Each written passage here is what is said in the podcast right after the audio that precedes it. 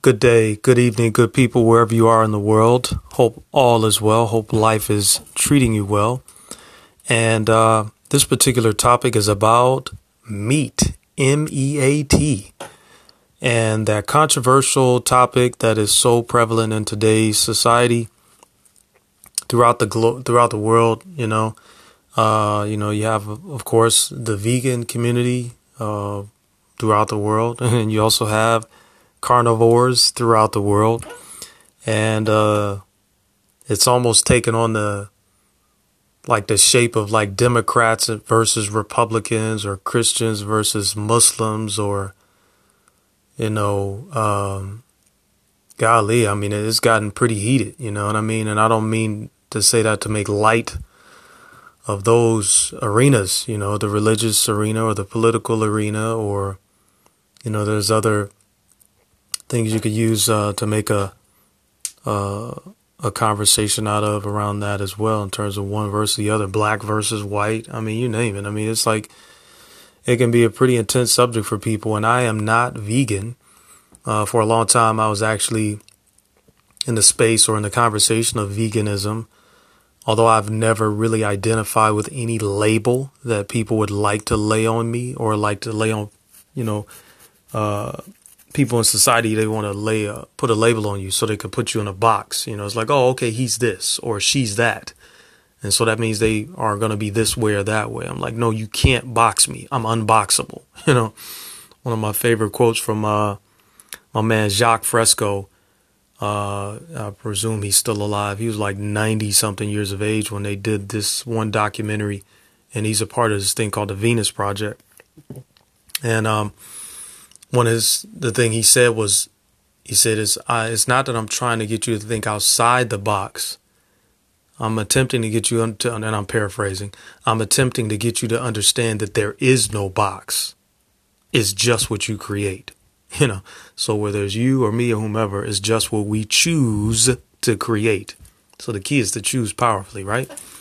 Um, and so when it comes to meat, you know, at times I have to admit, sometimes I still feel a bit conflicted because of all of the things I've read about meat and the different things that are in the mainstream. Well, not so much the mainstream, because most of the stuff in the mainstream is just straight propaganda meant to confuse you even further. But from the various documentaries I've seen, uh, you know, and I'm pretty sure I'm a type A blood type. And one of the things it recommends for this is a book called Eat Right for Your Type. If you have not picked up that book, check it out. It's good, good reading. Um, even though I don't agree with everything, it's good to know. And one of the things they talk about is that people that are type A, which I believe is what my blood type is, is that we are better served to be vegetarians because we don't have enough inherent hydrochloric acid, which is, you know, in the stomach area, to break down very acidic foods, which is typically what meat is, more acid forming. And um, so that was one thing that I got that just kind of had me in the, on the fence of like wondering, you know, wow, do I want to continue to eat meat? And then when you look at, you know, what's typically happening, and now this is for a lot of the the farm factory farms, which is definitely not the meat you want to eat. In terms of the impact that it has on the environment, in terms of like greenhouse gas emissions and the runoff from all the waste that the cows produce, and then they're feeding them the genetically modified corn and pumping them up with hormones and steroids just to keep up with the demand for meat. It's insane. And um, so, you know, from a commercial standpoint, you won't find me at a Burger King or McDonald's. I guarantee you that. And if I'm in there, it's just to use the bathroom, and that's about it. Or do a food delivery like I had to do for Postmates one time at uh, Popeye's Chicken of all places. And the lady, when I walked in there, she said, "Welcome back." I was so confronted. I mean, I was like, I was, like, looking around me, like, "Am I on candid camera or something? Is somebody trying to out me?" Because I was like, "I don't eat here. You know, I'm here to pick up food for Postmates." But um, not, the bottom line is when you're talking about that type of meat that's in these big commercial farms that's some of the worst stuff. Because, like they say, you literally take on the spirit of the animal that you eat. So, if that animal was tortured, because it's all energy, And that's one of my favorite quotes too from Einstein, where he said, I'm paraphrasing again, but he said everything is like if you raise your vibration to a certain frequency, you cannot help but get that as your reality. So it's like if I continue to elevate my vibration, I'll continue to have more of that as my occurring world, whatever it is. And um, you know, a lot of times people are have just been dumbed down, so people just settle for whatever they can get. And when you're talking about the commercial meat industry, and you look at what goes on in that industry, if you really take an honest, hard look at it, it'll have you seriously saying, "Well, I won't eat meat again." It really will. When you look at how most hot dogs are produced, there's a video that's out there that shows you how hot dogs are produced. There's nothing appetizing about that product to me at all. I haven't eaten a hot dog in over probably 15 years. And that was well before I saw that video. I just, you know, once I started on this path, you know, you start to learn things and you're like, wow, you know, I don't want to do that anymore. And um, so it's a personal choice. And like even when it comes to fish, you know, a lot of the fish is farmed nowadays. So you know, they're pumping that up with hormones and antibiotics, you know, and it's not the fish in their most most natural, you know, habitat. That's not habitat. I don't think that's the word I'm looking for, but it's not natural, and uh, so that I try to avoid too. So that said, you know, and um, I think the one of the documentaries I saw that kind of shed a lot of light on that was called Forks Over Knives, if you're interested, check that out. That's a pretty good doc. And um, and also uh, Fast Food Nation. It's actually more of a feature film than it is a documentary, but very insightful about the human toll that it takes on people when you're talking about the pressure that a lot of these people are under at these food manufacturing plants to keep up with the demand. It's insane. And how a lot of times they use undocumented people in those facilities and actually essentially threaten them. Like if you go to report us, then we'll just have you deported back to wherever you came from, Mexico, wherever it might be. And then you have them working in these unsafe and unsanitary conditions and uh, people risking life and limb just so that they can, you know, somehow have a roof over their head and not have to go back to a country that's like incredibly oppressive. And uh, it's just, it's out of control. So my take on that when you're talking about meat, if at all possible, try to buy it from a local butcher and uh, that you have gained some type of rapport with, that you trust, that you respect.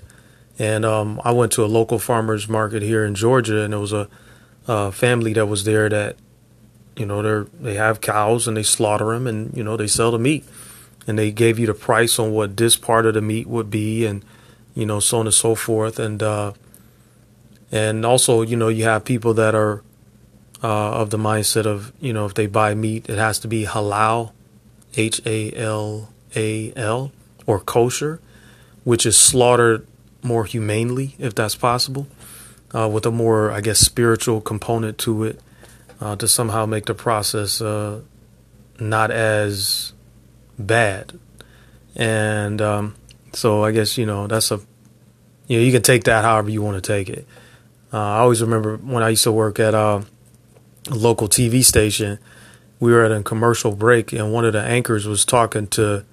Well, I know I was talking to one of my coworkers about meat at the time because that was when I was really just discovering a lot of this, and he mentioned that, like with lobster as an example, when a lobster knows its life is in danger, it releases acid into the meat. Essentially, you could probably say that's like their version of uh, fight or flight, right?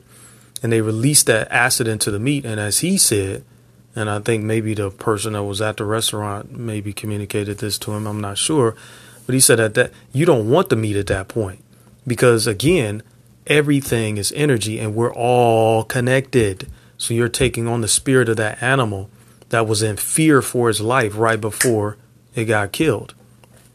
And um, there's this other show that's on PBS, uh, Create TV. I haven't seen it in a while. I actually come to think about it, called A Chef's Life. And uh, she's a classically trained chef, moves from New York back to North Carolina. And um, one of the episodes is where she goes to a farm where the chickens are free range chickens and they eat grass, you know.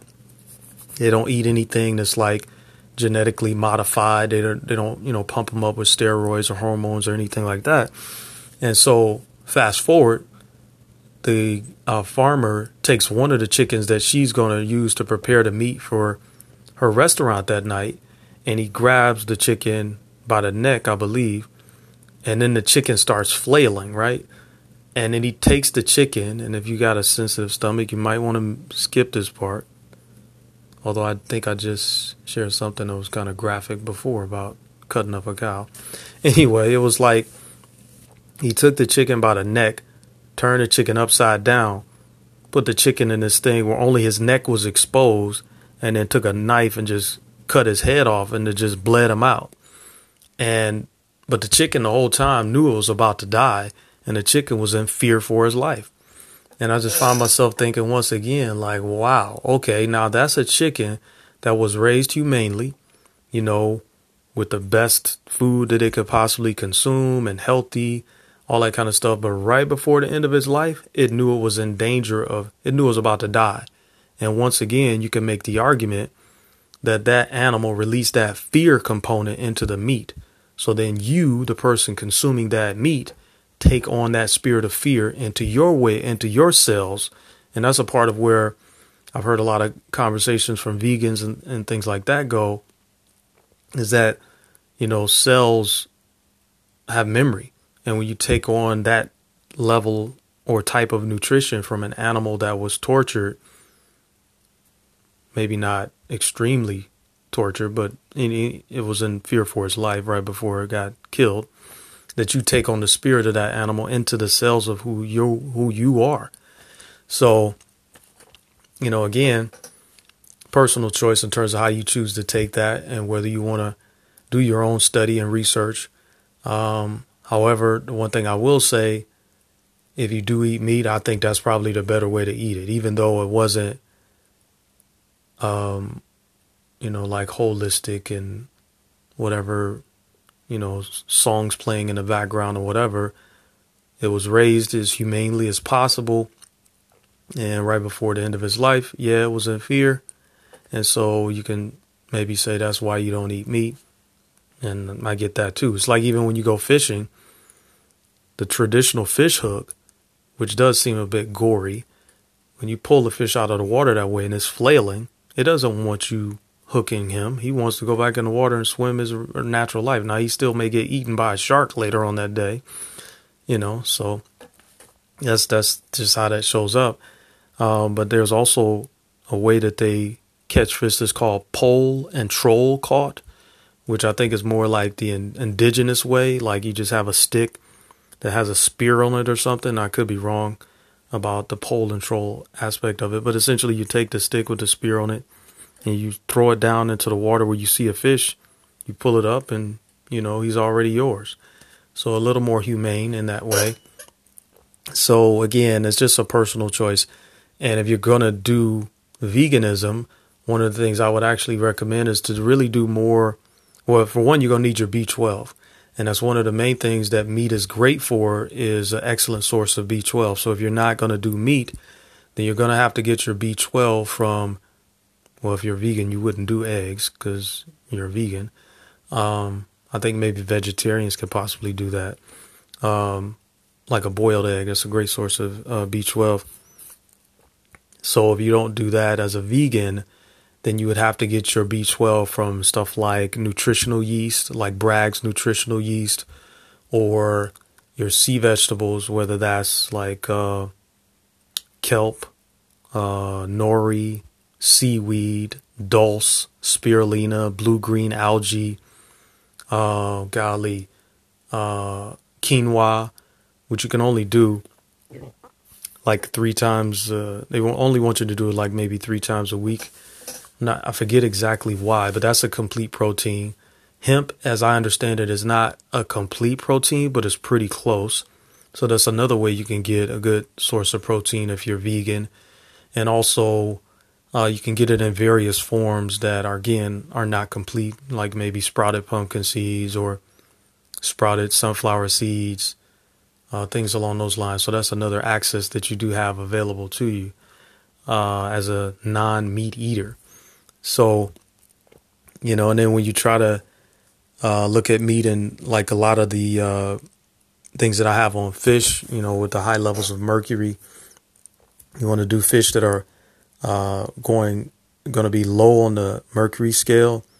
Uh, things like sardines, uh, fish that swim in schools, smaller fish are less likely to be exposed to a lot of the environmental toxins that pollute the waterways or the oceans of the world. So uh, that's something to be mindful of. Uh, you can do stuff like, golly, I want to say anchovies or or perch, uh, salmon. If you do salmon, you should always do wild caught.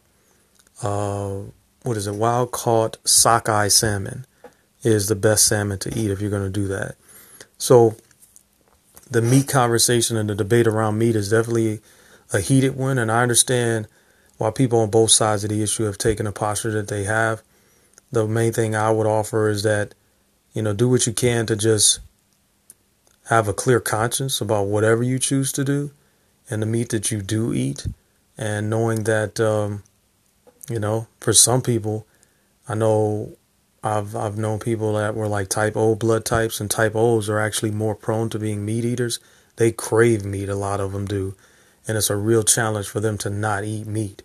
So, and even like uh, the lady that has the GAPS diet, gut and psychology syndrome, Dr. Natasha Campbell McBride, she mentions how there have never been any truly vegan or vegetarian cultures throughout the history of the world. Now that's pretty bold, but the lady is tight when it comes to her research and you know for people that have issues with auto autoimmune disease the only way that I know of to heal that is by doing the things that she talked about in that book and that's like your fish broth your chicken broth or your beef broth and getting that collagen which helps to heal and seal the gut lining that gets compromised that causes the issues where you have people with fibromyalgia and Crohn's disease and you know lupus. All of those are autoimmune diseases. And really one of the best ways to heal that based on everything she talked about in the book and it was on point is to actually do more of the broth and to do more of the gaps diet protocol for at least a couple years to where your gut gets healthy again and then if you want to go back to veganism and you can do it then and even with that I, st- I still think it's probably a good idea that if you were to go back to veganism after, you know, doing a couple years on the GAPS diet, you want to get to a space of uh, making sure, even in, at that point, to where you avoid things that are going to produce inflammatory responses in the body. So it still boils down to whether you're vegan or whether you're carnivore or even paleo, is to get back to more of a traditional way of looking at how we preserve and and uh, prepare our foods. So fermentation, uh, malted beverages, uh, soaking and sprouting nuts and seeds. Um, you know, doing what we can to avoid flour products because uh, flour, most of the flour is not soaked and sprouted, so it's not digestible. And most of the time, you're talking about a lot of things when you're talking about flour is bleached. So that means it's literally stripping water from the body which is definitely something you don't want since our bodies are mostly water. So, you know, whatever choice you make when it comes to meat and uh, the path you you know that you're going to stay on or maybe even alter, uh, do it with you know an empowering uh, mind frame around it. It does make a difference, and at the same time, I really believe that our intention is just as important, if not more so, than anything. So whatever you do, do it with a clear conscience. So, uh, all the best of health to you, and um, be an educated consumer. It does make a difference, and that allows you to make those choices with power. Thanks so much, and all the best of health to you.